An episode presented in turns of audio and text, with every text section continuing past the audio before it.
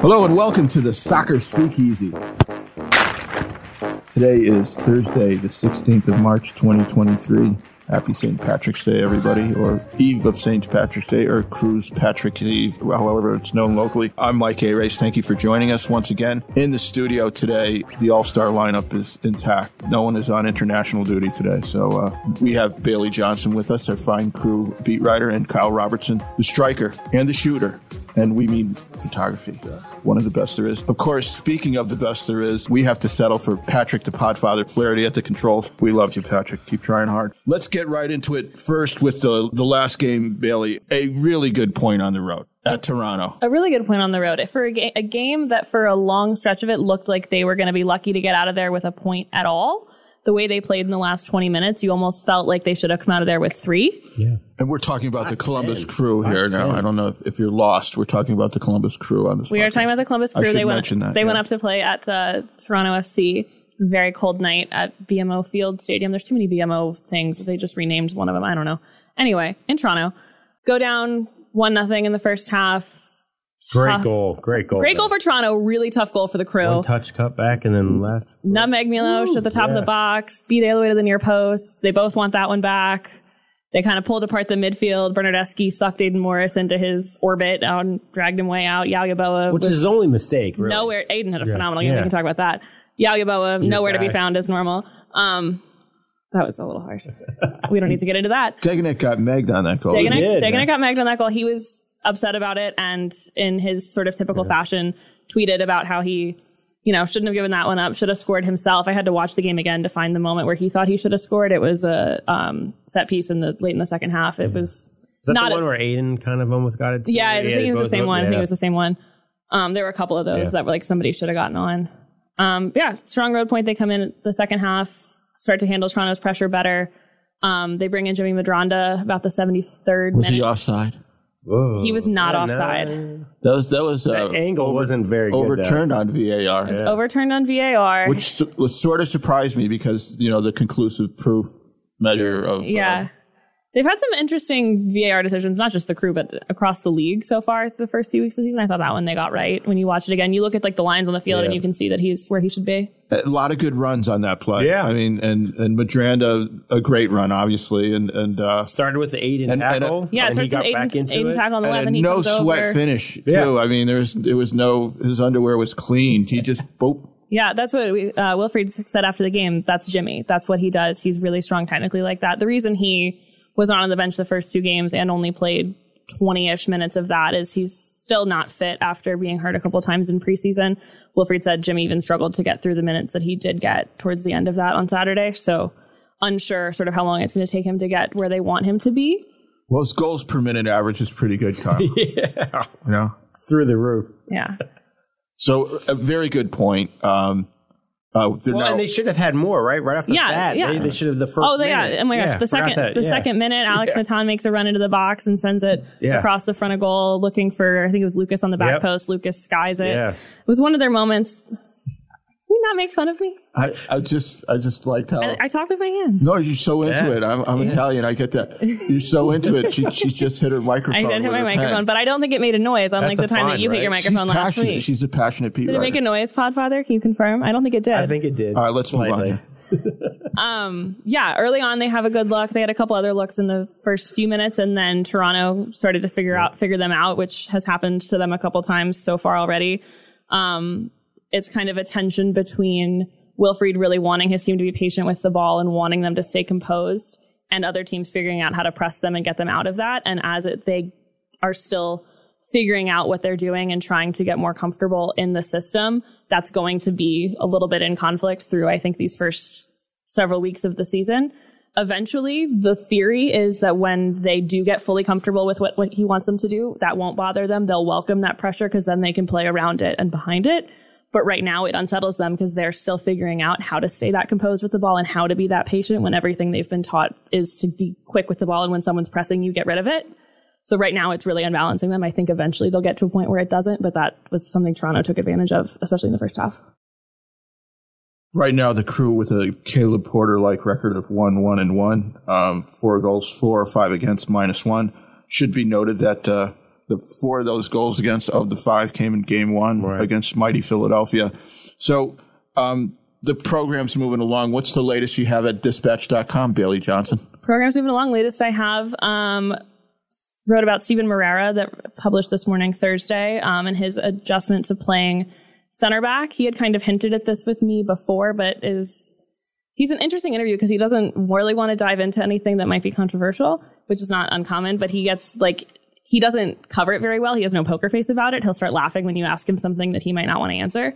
So I asked him again yesterday, Wednesday, about his adjustment to playing center back, which is something that I knew he wasn't totally thrilled with when Wilfried presented it to him in the preseason, coming over from playing fullback to be playing center back. I don't know how many fans are thrilled with it either. A lot of people were unhappy, which is understandable. I, after watching where Montreal developed a theory that they wanted him to do a little bit of the Alistair Johnston thing, where he was playing as Yeah, a pretty the advanced place, yeah. on the right side of the back three and could play full back or on the right wing back could play further up. Right. Um, and that is, it turns out, what they want from Steven Moreira.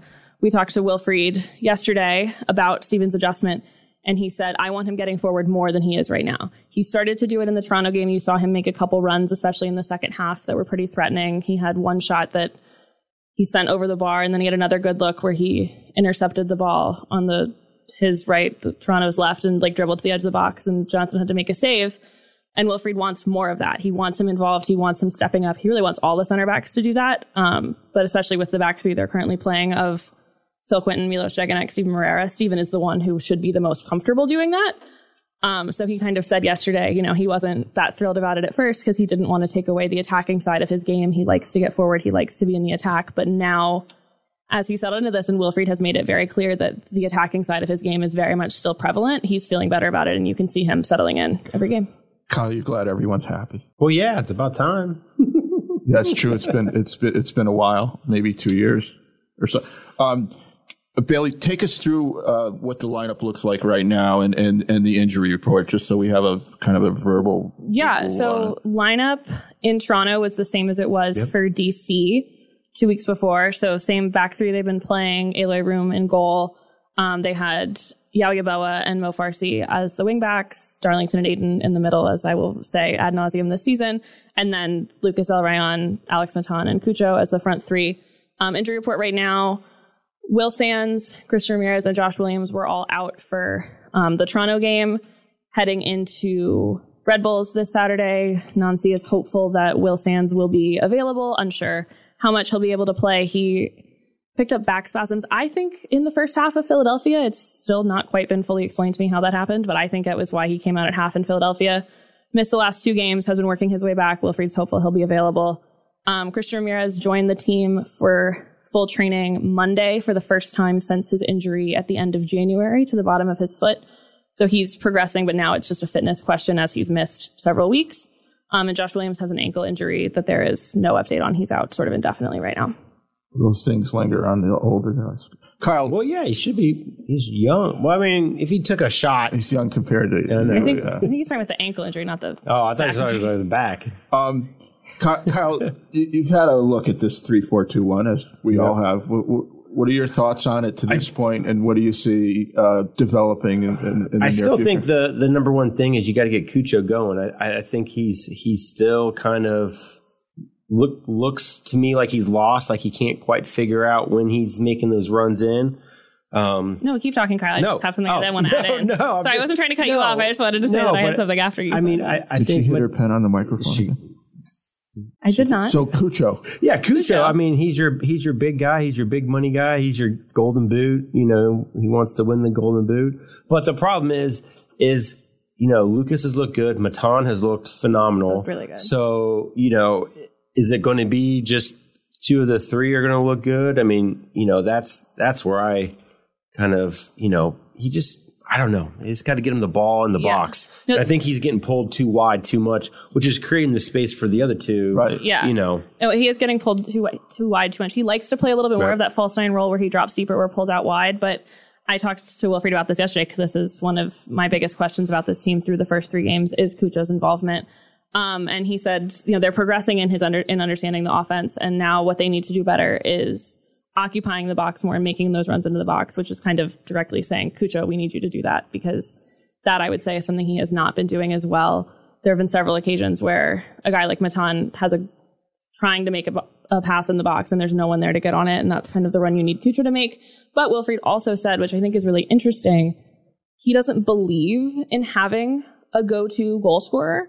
It's not a concern for him how many goals Cucho right. scores. He knows Cucho is going to score goals. He doesn't really care who scores the goals. He expects it to be a balanced effort on this team and have a variety of guys contributing. And he actually dislikes it when it's just his striker doing all the work. So obviously there is a lot to come for Cucho, and I don't think anyone thinks he's never going to score right. a goal again. And no. getting him more involved is something they need to do, and I think they know that. But it's also not.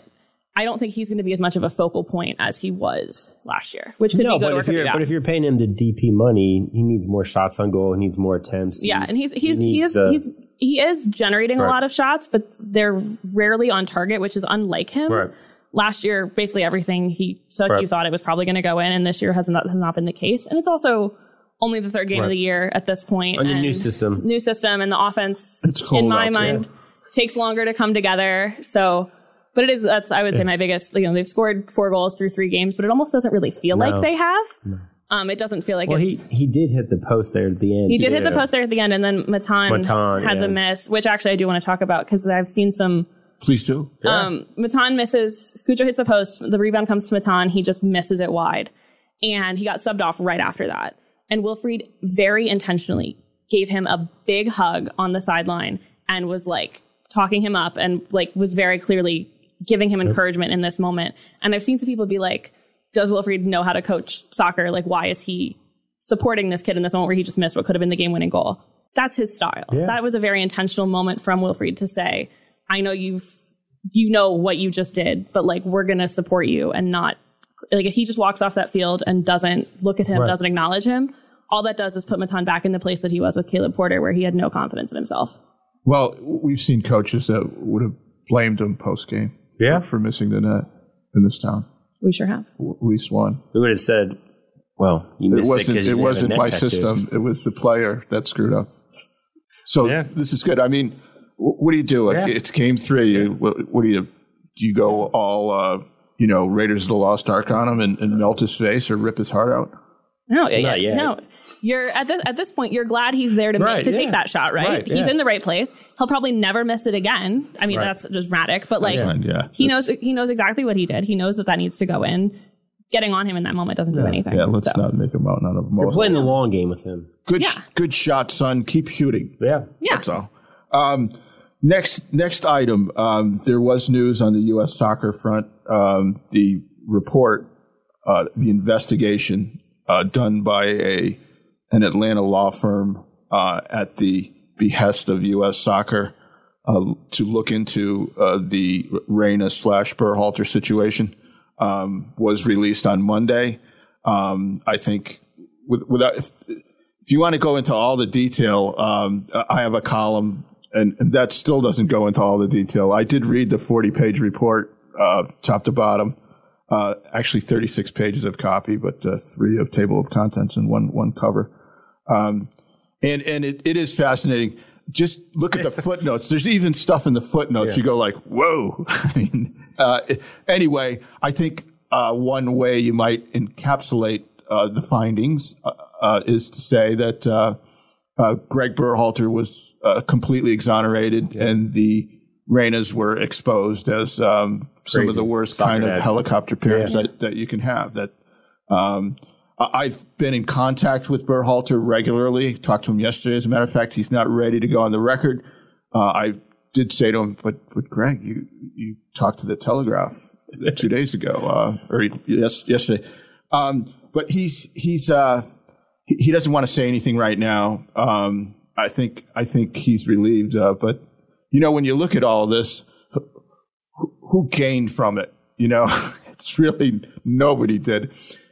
Um, certainly not the Federation, which which doesn't look good. Uh, certainly, Greg's career has been impacted uh, negatively, uh, and uh, certainly the Reynas uh, look a lot worse than they yep. did in November coming out of the World Cup.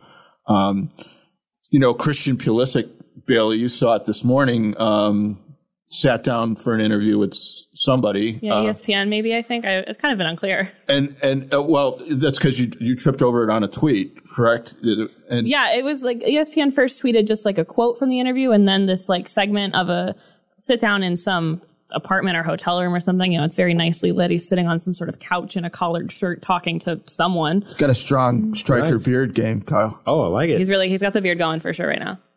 And and what did he say, Bailey? He said it was childish. Yeah. He said he used the word childish twice in this minute and a half clip that's been circulating. And he's never really shied away from sharing his opinion on things, but it was notable to me how vehemently he said it, especially when he got into when he he didn't explicitly defend Greg Berhalter and say he wants him back as the coach, but he said, you know, he doesn't think the federation's in a place where they need to tear things down. Right. He wants, like, he believes in the core of this team and feels like Greg Berhalter was hard done by in the way that this all went down.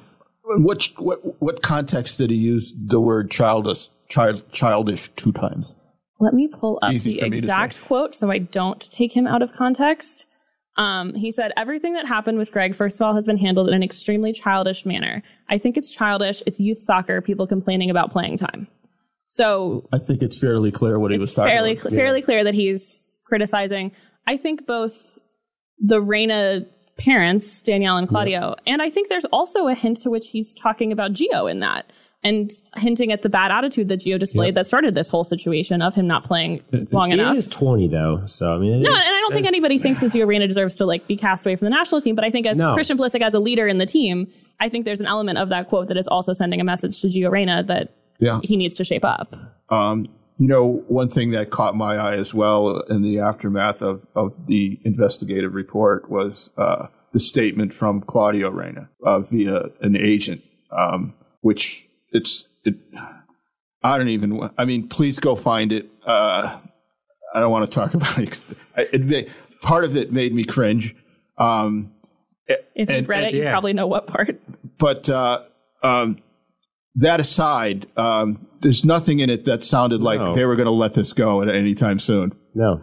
Uh, But, and I mean, didn't the report say that the two wives talked like every single day for 25 years and Greg- then all of a sudden stopped talking like Yeah. at the game? it was after the Yeah. Wales game. Yeah. Yeah, Like, they got on a different bus. It's Yeah. all in the it's all in the report. Yeah, yeah. The, the Reynas and the Berhalters were assigned to take the same bus to the stadium, and then Danielle refused to get back on that same bus afterwards. There's so much in this. Like in the column I wrote, I go like, "Oh, geez, I got to explain all this." Oh, I have one paragraph left to make you know render some opinion on it.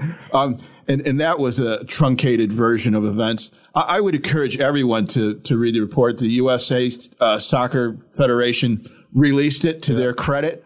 Um, uh, sunlight is the best disinfectant, and uh, time. and and and time too. Uh, there's I mean, I mean, he Gio's One- going to be a part of. one of the things U.S. Soccer said, and I imagine they had to say it for legal reasons, is that uh, Berhalter is eligible to coach them or anyone else. There's nothing in, in the findings of the report that would preclude him from from um, from from taking the U.S. job again or another. His contract was up at the end of the year, and I I think one of the obvious things is there's no way he comes back, and um, one is because you have to move on from this. Uh, in in, in that case, he's been totally wronged in all this. Um, I think that's fair to say. And and and the other thing is they're in the process. Earnie Stewart left, the sporting director, and, and the GM Brian McBride left the organization. So they're in the process of hiring a, a new sporting director. They're slow walking that process. To, we should we should found a headhunting firm, huh? Yeah. Yeah, we should. Because, well, the one they I mean, have like- is clearly not doing a lot because they've contacted like a bunch of different people and they keep turning it down. Oh, the fees are like unbelievable. You can just collect fees.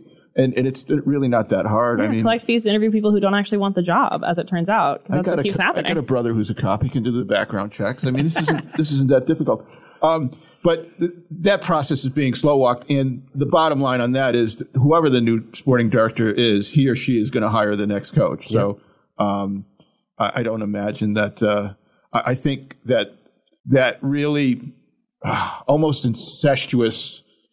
Um, uh, U.S. soccer's been insular for a long time with the same people, uh, uh, almost rotating chairs and jobs over there. Um, and I think that's, I think they're going to move on from that finally, you know, and it's, uh, that report is the case in point. You know, I'll just, among the many interesting twists and turns in that thing is you get to a point where they're talking about when Claudio Reyna interviewed for the uh, for the for the sporting director job before they hired Stewart, and interviewing him was Jay Berhalter, who's Greg Berhalter's brother, who was at U.S. Soccer at the time, and uh, someone else I forget who, and and so Claudio was asked in the process of interviewing, well, who would you hire as a coach? And he said Greg Berhalter. So okay, here in this room, So in an Greg's interview, brother. yeah, in the interview, you have two guys that knew what happened in 1992 and didn't think it was an issue then, um, and and uh, and they're talking about the guy in question uh, in the middle of the incident. It's it's um, it's just uh, it, telenova. It's a telenova. And let's move on to just preview the next game for for your Columbus crew, Bailey Johnson. The Columbus crew will head to Red Bull Arena in Harrison, New Jersey, lovely Harrison, New Jersey, Saturday night to play, That's a cool building. Yeah. as it says, the New York Red Bulls. Um, interesting to me in that when we talked to Wilfried Nancy yesterday, he's super excited to play Red Bulls. He really likes to play against them. And I just think that's fascinating because I don't think there are a lot of people out there who like that. No. Systems. Yeah. I think it's a. I think it's a schools match wits here um, in terms of systems, Kyle. Yeah. I mean, I don't know what else to say. Yeah, no, I mean, it basically, the, the, the Red Bull way tests everything that Wilfried wants from his team. They press like crazy. They run and run and run and run and run. He, and I think that's exactly the same number of runs that he used yesterday while talking about it. And he wants his teams to be intense. You have to be intense to play Red Bulls. He wants them to be patient and composed with the ball. You have to do that against them because if you let them speed you up the way that they want to, they're just going to feast. Yeah, it's going to be an interesting test. Should we use uh, an article when describing the Red Bulls? I say the Red Bulls. You just said Red Bulls. without- Did I say Red Bulls? You went all Jacob there. I normally I normally say the Red Bulls or New York Red Bulls no article. Okay. Well, that I should think. be a good game. I don't really know how. Now, one of the facets of that game is it's it's it's the last game before an international window opens, Bailey, uh, on Monday. It is. It runs for a week from the 20th to the 28th. And the crew, as well as their opponent after the Red Bulls, uh, they'll play March 25th against Atlanta, Atlanta. here. So there'll probably be six inches of rain. Um, but that game um, will be impacted greatly by this this uh, international call by the international call ups for both teams. Yeah, Atlanta. The Atlanta game will be at this moment. It's one, two, three. It's eight players total, three from the crew, five from Atlanta who have been called up. There are still a couple countries that haven't put out their rosters yet, so that could change a little bit. Um, so it does make things interesting for this Saturday. I don't think I think the crew will run out their normal lineup. Yeah, that's that was my next question. What do you do this Yeah. Saturday? I, I mean, do you run your guys into the ground that are going to leave, um, get the most out of them while you can because you're not going to have them back? Do you do you begin to mix in uh, uh, some of your depth? I, um, I think they might. just to accust- uh, Yeah. acclimate everyone No, for, for the next week's game. Um, it's a good thought. Certainly, I think Eloy Room will play 90 minutes. I don't have any thought about that. Um, the bigger questions are Milos Degenek and Lucas Rayon, but the problem is they're at positions that they don't have a lot of other options at. So on the one hand, I see an argument, like you said, to work in the guys who will take those spots next week or you know, the 25th because they're going to have to play then. So might as well get them a few minutes now. I think there's a chance, you know, they substitute a little earlier. Maybe Lucas comes off at 75 if they're winning and that type of thing. But in general, I would expect them to play it pretty much like normal. It is tough, particularly with it being Red Bulls and that being such a physically intense game. It makes it a little bit more of an interesting calculus. But it, like they wouldn't play. Milos doesn't play till the 24th. yeah, who's Lucas- who's flying out where? For, yeah, for so so Milos is heading to Australia. Eloy is heading not to Curacao, but to play t- with Curacao. I don't know. Argentina, I think. They have, I think they have a Nations League game and Argentina. Um, and then Lucas is going overseas to play. It's Europa League qualifiers for Armenia. And again, I'm not sure where those are. But so Milos's first game is the 24th. Lucas is on the 25th. Um, I would say my the where I really think they'll make changes. I think this week they'll play like normal because they'll have almost a week after. I would say the bigger question is what they do April 1st against RSL and if they integrate those guys right back in or if they give them a week off. That's probably where things will. I would expect them to make more changes to give them more time on the back end than the front end. That's Kyle's favorite name in Major League Soccer is Real Salt Lake. There's a reason I didn't say the full name because I think it's really dumb. It's Kyle's favorite. Don't get the. Kyle came in today with a, a, a new trivia question. We'll we'll wrap the show on, on this, and that trivia question is: What was the biggest upset in the history of the Concacaf Champions League tournament? It's a tough one. it was tough until Tuesday, and now I think we have a pretty clear answer. It was sad to see Yeah. the MLS uh, so treated by uh, by Haiti, a Haitian team, Yeah. Violette. Um, Hasn't played in feel you really feel bad. Yeah, for the, it's it's for both the incredibly the embarrassing for Austin, and I also think in the conversation around it, we've treated it a little bit more like, oh, it's so embarrassing for Austin. Yeah. This is such a joke. It's incredible what Violette did.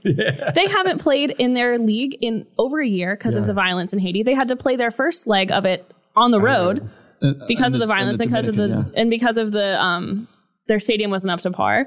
This game they have 14 players available, including some they've called up from like NPSL teams and guys who have never played for a single second with And them. then, and then they there were guys that had visa problems. Yeah. yeah, 'cause they, Couldn't they, they, had the visa border. problems, so they couldn't get everybody across the border. So they had 14 total guys, and some of them were not people who had ever played on this team before. It, it was like watching the Soviets lose for me. You know, it was just uh, um, it was an incredible upset, and what a game too. I mean, uh, the goalie was unbelievable. Oh my God, I mean, he- insane. he, was like uh, it, it was like he was like the Matrix for, and and then all of a sudden in the second half he drops one over his shoulder. He had the ball in his hands. He falls over his shoulder into the goal, and you go like, okay, it's boy. three and two on aggregate now, and they're like, woo, buckle up because there's a lot of game left. Then they, because because they had an hour long VAR on on when Gyasi got murdered in the box, and then they didn't give they didn't award the penalty. Um, they, there were ten minutes of stoppage time, and then more added because you know the the Violette guys were so so tired they're just falling down all over the There place. There was one moment right at the end of stoppage time where a Violette guy, I think he maybe blocked a shot in the box or took some contact or something. He was still down. Like 45 seconds later, they're defending with 10 men in their own half and they still, Austin still didn't score. Oh my gosh. Uh, I I'll tell you, um, I, I I have no, I I'd love to see Haiti when it's you know uh, in in better times. It's a it's a tough place to to be, especially for for travel. But Good for them. but Good for them. I would I would love to have been in uh, a bar in Haiti on that. You know what I mean? Whatever whatever the R bar is of Haitian soccer, uh, that that would have been pretty cool. You know, uh, geez, what a what a W. It was really incredible. I really enjoyed watching that game. And we're all smiling now, and isn't that what? Yeah. what, what Yeah, the sport- R bar of Haitian soccer is an unforgettable line from this podcast, I think. Yeah, it's a hockey bar. I, I guess I could have named Hendoc's. Docks. Is that still open? I think it closed. I don't know. Oh man, and we will miss it if it indeed is closed. I don't get out much anymore, but I will tomorrow. Thanks for joining us for the Podfather, Patrick Flaherty, Kyle Robertson, the striker, and our terrific crew beat writer Bailey Johnson. Bailey, don't hit your Yeah. microphone with the pen anymore. Uh, that's fine. I'm Mike Arace. Thanks for joining us. Uh, go to dispatch.com, look at all of Bailey's stuff, and really go look at that U.S. soccer report. It is rich. Thanks for joining us. I'm Mike Arace. See ya. Peace out. Patrick, kick us out of here.